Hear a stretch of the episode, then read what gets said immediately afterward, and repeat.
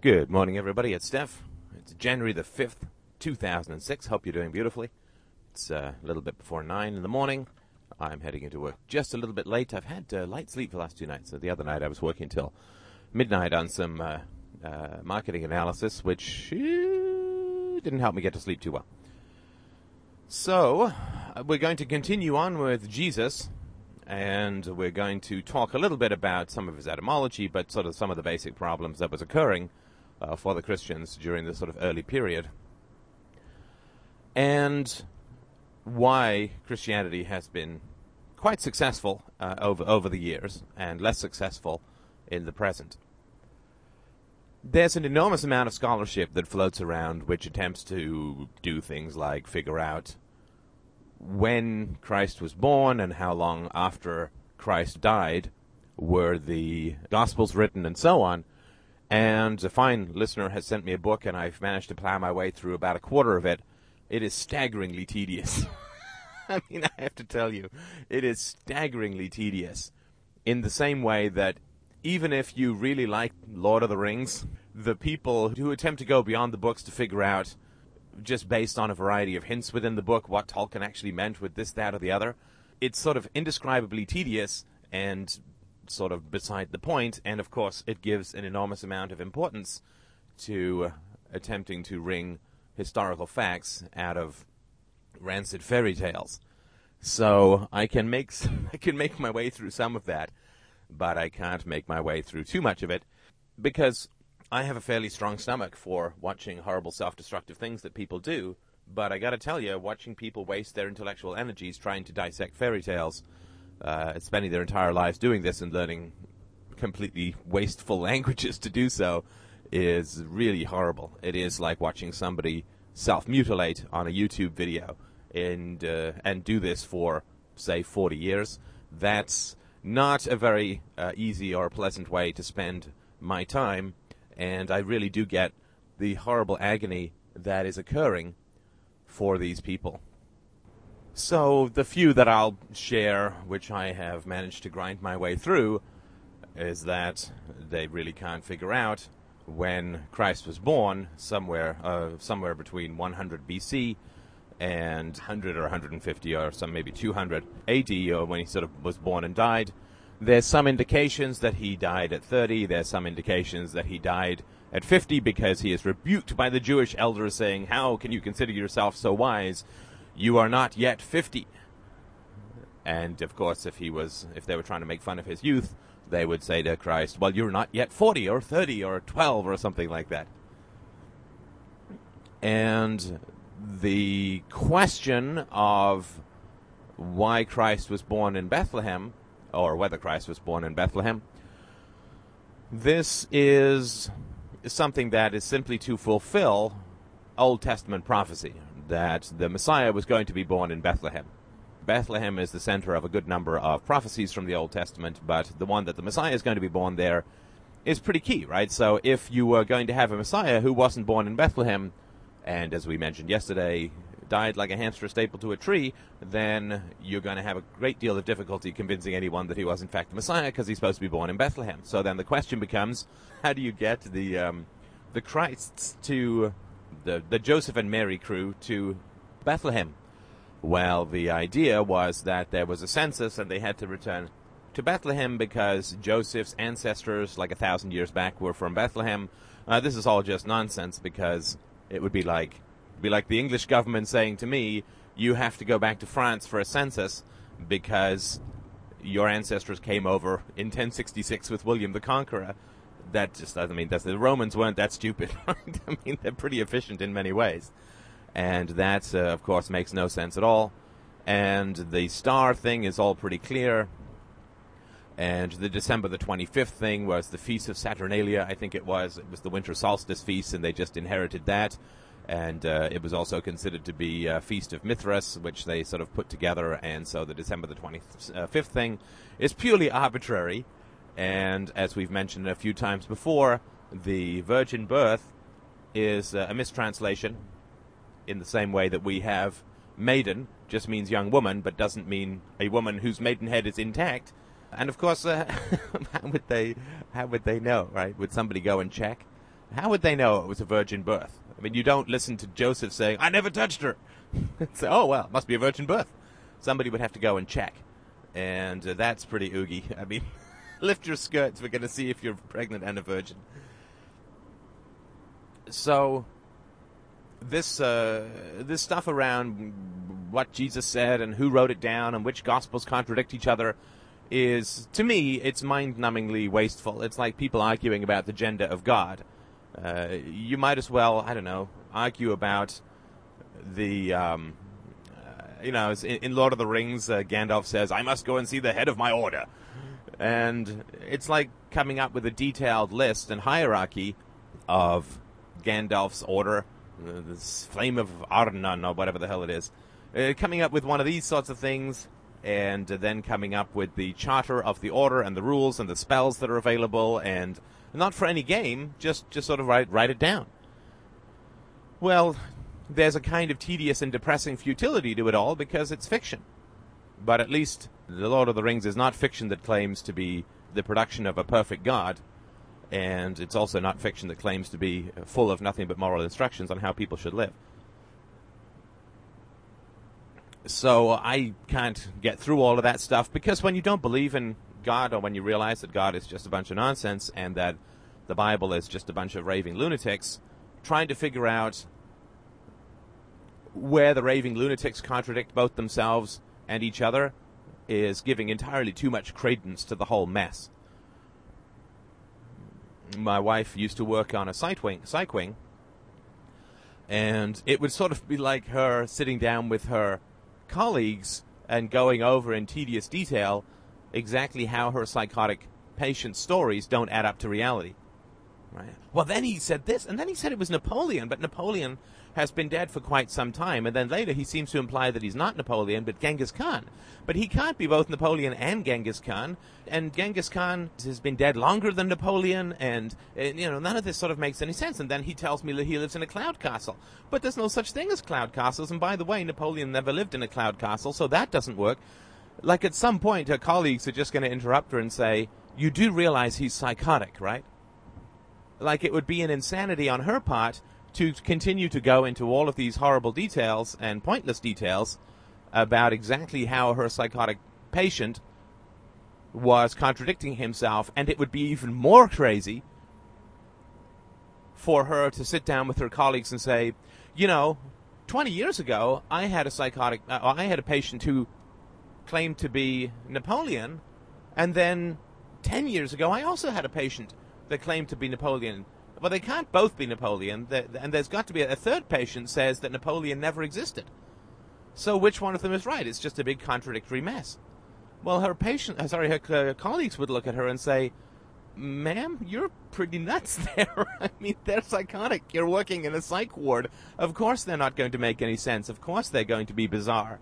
Of course, what I mean, that's the whole reason that they're in a psych ward. And once you really get and work into your bones that there's no such thing as God, then by their very nature, people who claim to speak for God and people who claim to be writing down divine instructions are psychotic. That's just the nature of the beast. Religion, and particularly the writing down of religion, and to a smaller degree the analysis of religion from a uh, uh, from a highly detailed standpoint, that kind of analysis and that kind of writing down of divine commandments is uh, insane. I mean, it is deeply, deeply, deeply. I don't mean neurotic. I don't mean quirky. I don't mean belligerent. I don't mean sociopathic. I mean psychotic. When you think that you're writing down words and that God is speaking in your ear and you are you're, he's moving your arm, that's deeply psychotic. That's a hallucination of vivid and megalomaniacal p- proportions. So I can't really get down and dirty with all of the contradictions in the Bible and the thises and the that's and the inheritance of the Bible from other sources. And uh, I mean, I've talked uh, early on in the podcast series about the evils within the Bible. That's, you know, I think, a reasonable thing, just so people don't get uh, hung up on the idea that it's some sort of moral instruction booklet, or booklet would have been better. But detailed critiques of what occurred within the Bible and compare and contrast stuff within the Bible and to other religions, all you're doing is you're attempting to mediate a dungeon full of babbling psychotics. And if you want to do that, then you're crazy too. And that's really why I have a great deal of difficulty going through uh, highly detailed Bible criticism. That doesn't mean that as a, I mean maybe it's the right thing to do, but it gives way too much credence to the spoutings of truly psychotic people. And if you're going to spend your life visiting psych wards and attempting to shame or correct or reason with or humiliate or pick apart all the ravings of psychotics, then I have to say that you're pretty crazy yourself because they're psychotic. So, attempting to piece together the fragmentary, mad, spouted delusions of psychotics, especially occurring over hundreds of years, embedded in a political process that was attempting to gain ascendancy, and did, is really crazy. Because once you get that there's no God, then people who write down and say, this is what God said, and this is what Jesus did, and it's divinely inspired, well, of course they're psychotic, and the best evidence for that, of course, is, is the Bible. The Bible is full of just the most monstrous nonsense, uh, truly psychotic moral principles, and Jesus was a, a mad psychotic too, and all those who followed him were completely insane. Especially those and sorry, I just want to sort of differentiate that between. I'm not saying that the average Christian is completely insane. They're only somewhat insane. But their sanity is buffered by general agreement, and it's buffered by this general sense of trepidation that people have about treading anywhere around the minefield of religious belief. That's the defense mechanism that religious belief has. So, the people who are Christians these days, eh, to go to church and donate some money to this, that, or the other, and hand over a couple of their kids as altar boys and so on. They're not totally insane, but they're also not writing down the Third Testament. I mean, how would you feel if in tomorrow's or this afternoon's podcast I said, Well, a vision came to me last night. I am now in the grip of the all powerful Yahweh, and I am writing down the Third Testament, which are his final and complete and total instructions for all of humanity. And anybody who disagrees with me is evil and must be hunted down and killed.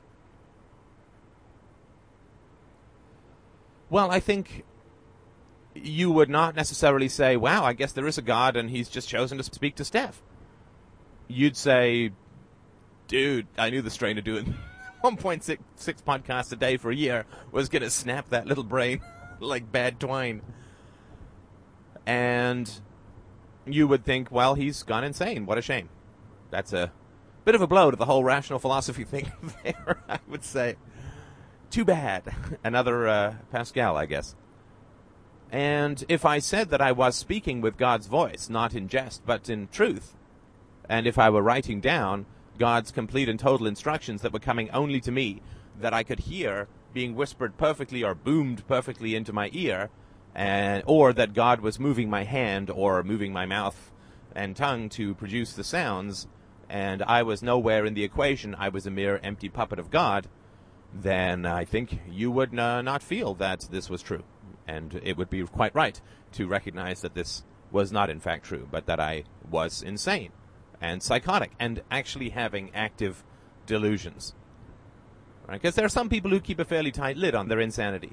My mother and my father are s- just such people. Yes, they are uh, horrible, evil people who are uh, very cruel to their children. Uh, much more so with my mother, of course. She was my direct caregiver, so quote, quote caregiver. And my father, I don't know so much, but I certainly do have some minor evidence of some significant cruelty in his nature. But they managed to keep to keep it together relatively well, given how insane they were. And their insanity was much more the result of unprocessed and then acted out on em- emotional abuse, and of course for uh, both of my parents, it was the shadow of war, much more so over my mother than my father, that caused the uh, moral evil that they acted out in their lives. But they managed to sort of hang it together quite well. say my brother is sort of in the same category. My mom had a job until she was, gosh, um, 50 or so. Oh, she spent the last 30 years not working. Actually, about 25 years not working. But she had a job. She had friends. We had a home. She did not suffer from psychotic delusions. She did not believe that voices in her head were telling her to go eat some poinsettias. And the same thing is true of my father.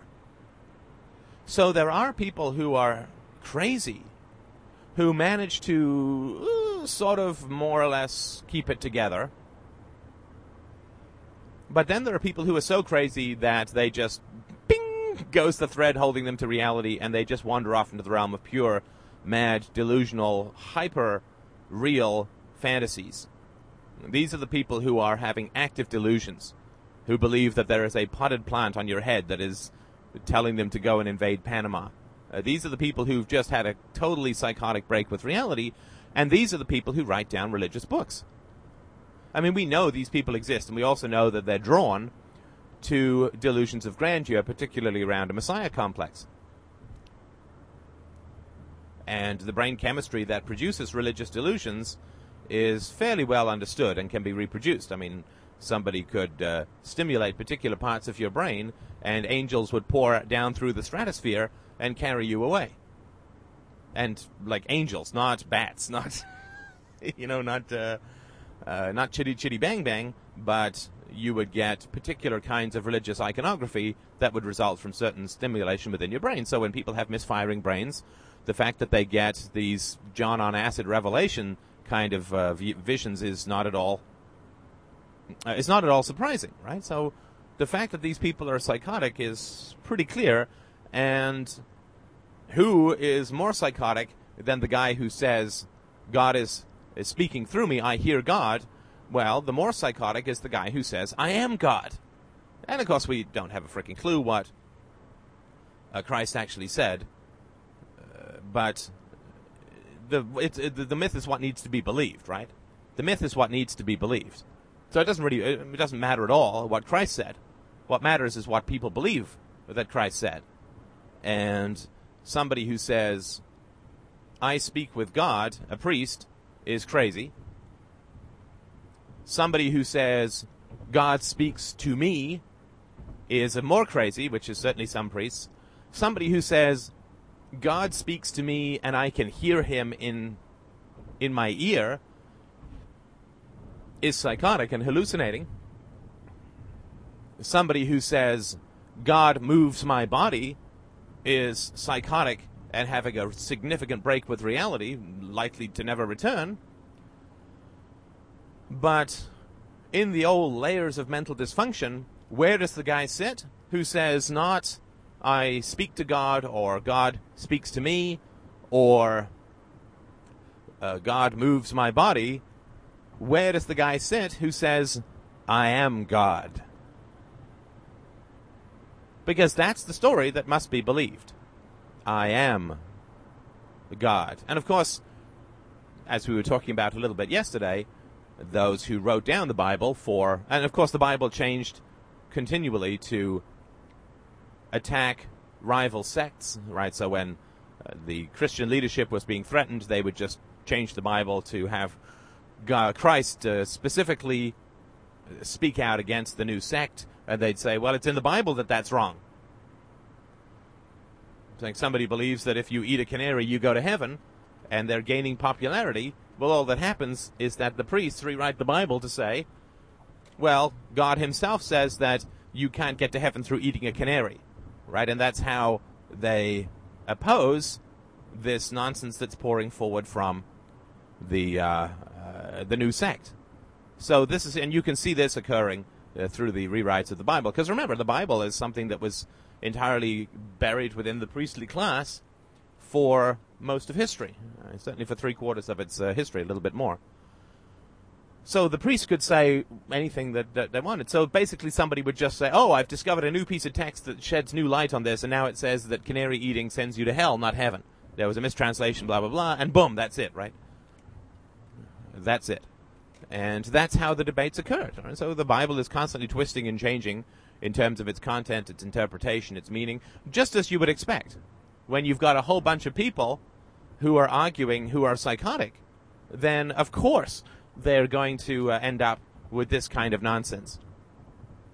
So if I've got a, a big invisible bird that's telling me the truth, and you've got a small, tiny frog in your ear that's whispering to you the truth, then I'm just going to make my bird bigger, and you're going to multiply your frogs, and then we're going to invent other imaginary beings, uh, hippogriffs and griffins and dragons and, and so on, and, and we're going to just multiply all of the voices in our head in the attempt to prove that we are the more correct. So you just make up stuff, right? You just make up stuff with belligerence. And that's how psychotics argue, and that's how sociopaths argue for sure. Trolls. So there is so little of any reality in the Bible. And the Bible, the amazing thing about the Bible, I mean, this is the thing that I mean, to harken back to a, an early podcast about Genesis, this is the part of the Bible that is just so astonishingly honest that people don't see it takes a real effort of willpower and, of course, takes an enormous amount of trauma and uh, emotional or physical violence towards the young, the threat of the withdrawal of parental approval and resources, which terrifies the young like nothing else does because it's a death sentence. The Bible is uh, exquisitely honest in this in this regard the Bible doesn't fool around. You don't have to look very far in the Bible to find evidence of psychosis. You really don't. I mean, just look at what the people believe. And we don't have to go into the whole etymology here. I'm sure you know, and we've gone through it before. But what people believe is uh, insane, and not just in terms of the form, but the content. I mean, the form is, you know, Jesus walks on water and raises people from the dead and comes back from the dead and ascends as the Son of God and there's three in one and you drink the blood and all of that stuff. That's the form. But I mean, the content as well. That you should kill unbelievers, that you should, uh, in order to avoid getting some guy in your house raped by uh, other guys, you should hand over your sis- your daughter Uh, in for sexual slavery, right? You should hang, uh, hand out your daughters like candy to be gang raped in order to secure some protection from your, for yourself or to gain favor. That you should attempt to kill your son because God tells you to, and then stop when God says stop.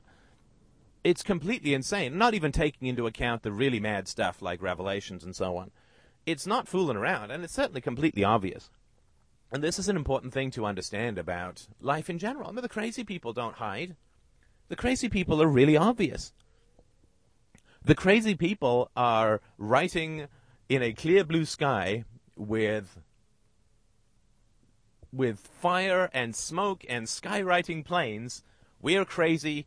We're insane. Don't listen to us. I mean, the Bible is completely clear about all of that. We're crazy. We're insane. Don't listen to us. And this is the power, of course, of early imprinting of truth, right? I mean, the uh, we, we imprint on truth as children like like ducks imprint on a mother. You ever seen those ducks following the balloons around because that's the first thing they saw when they popped out of the shell? We just imprint on truth.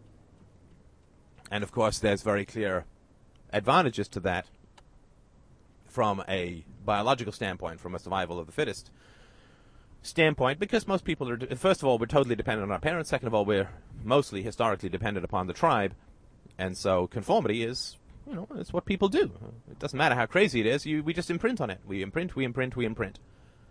And biology, of course, didn't anticipate science and the internet, right? so we can have this conversation, which would never have occurred throughout most of history. It's why these particular genes that we share and uh, willpowers and uh, understandings that we share didn't make it for the most part. Skepticism doesn't get selected for survival prior to science and the internet.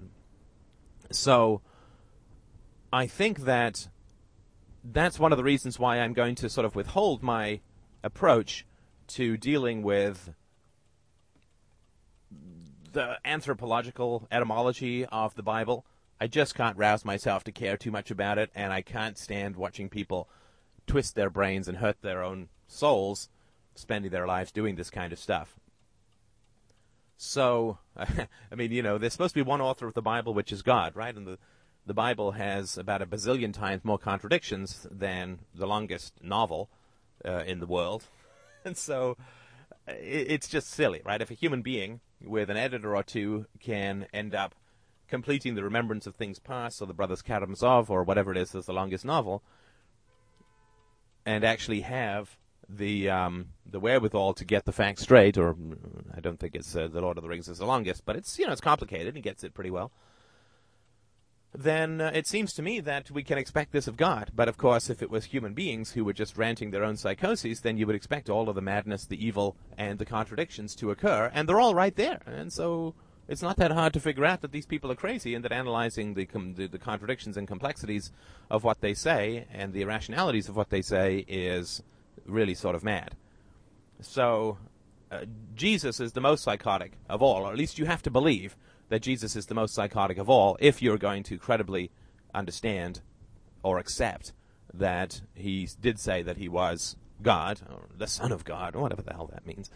So, this sort of stuff that's being asked to believe is really, really important to understand that the the barrier to acceptance is extraordinarily high when it comes to accepting a living man God who can, you know, of course, walk on water and who can uh, raise the dead and, and do all of the transubstantiate water into wine and so on, but who can't prevent his own execution and slaughter. That's a pretty high barrier to, to get over. And it's a very strong indication, of course, that he's psychotic. I mean, because these are just stories. But you can't, I don't think that there was any way to get over the problem that he got killed. And that's one of the main reasons, I think, why these stories ended up being the way that they uh, were in the Bible. So thank you so much for listening. We will continue on this chat uh, this afternoon, and we'll close off the topic until um, uh, until such time as I get oh all the questions, let's say, from people. But I'm sure it'll take a while to get through to these uh, podcast. So thank you so much for listening. I will talk to you soon.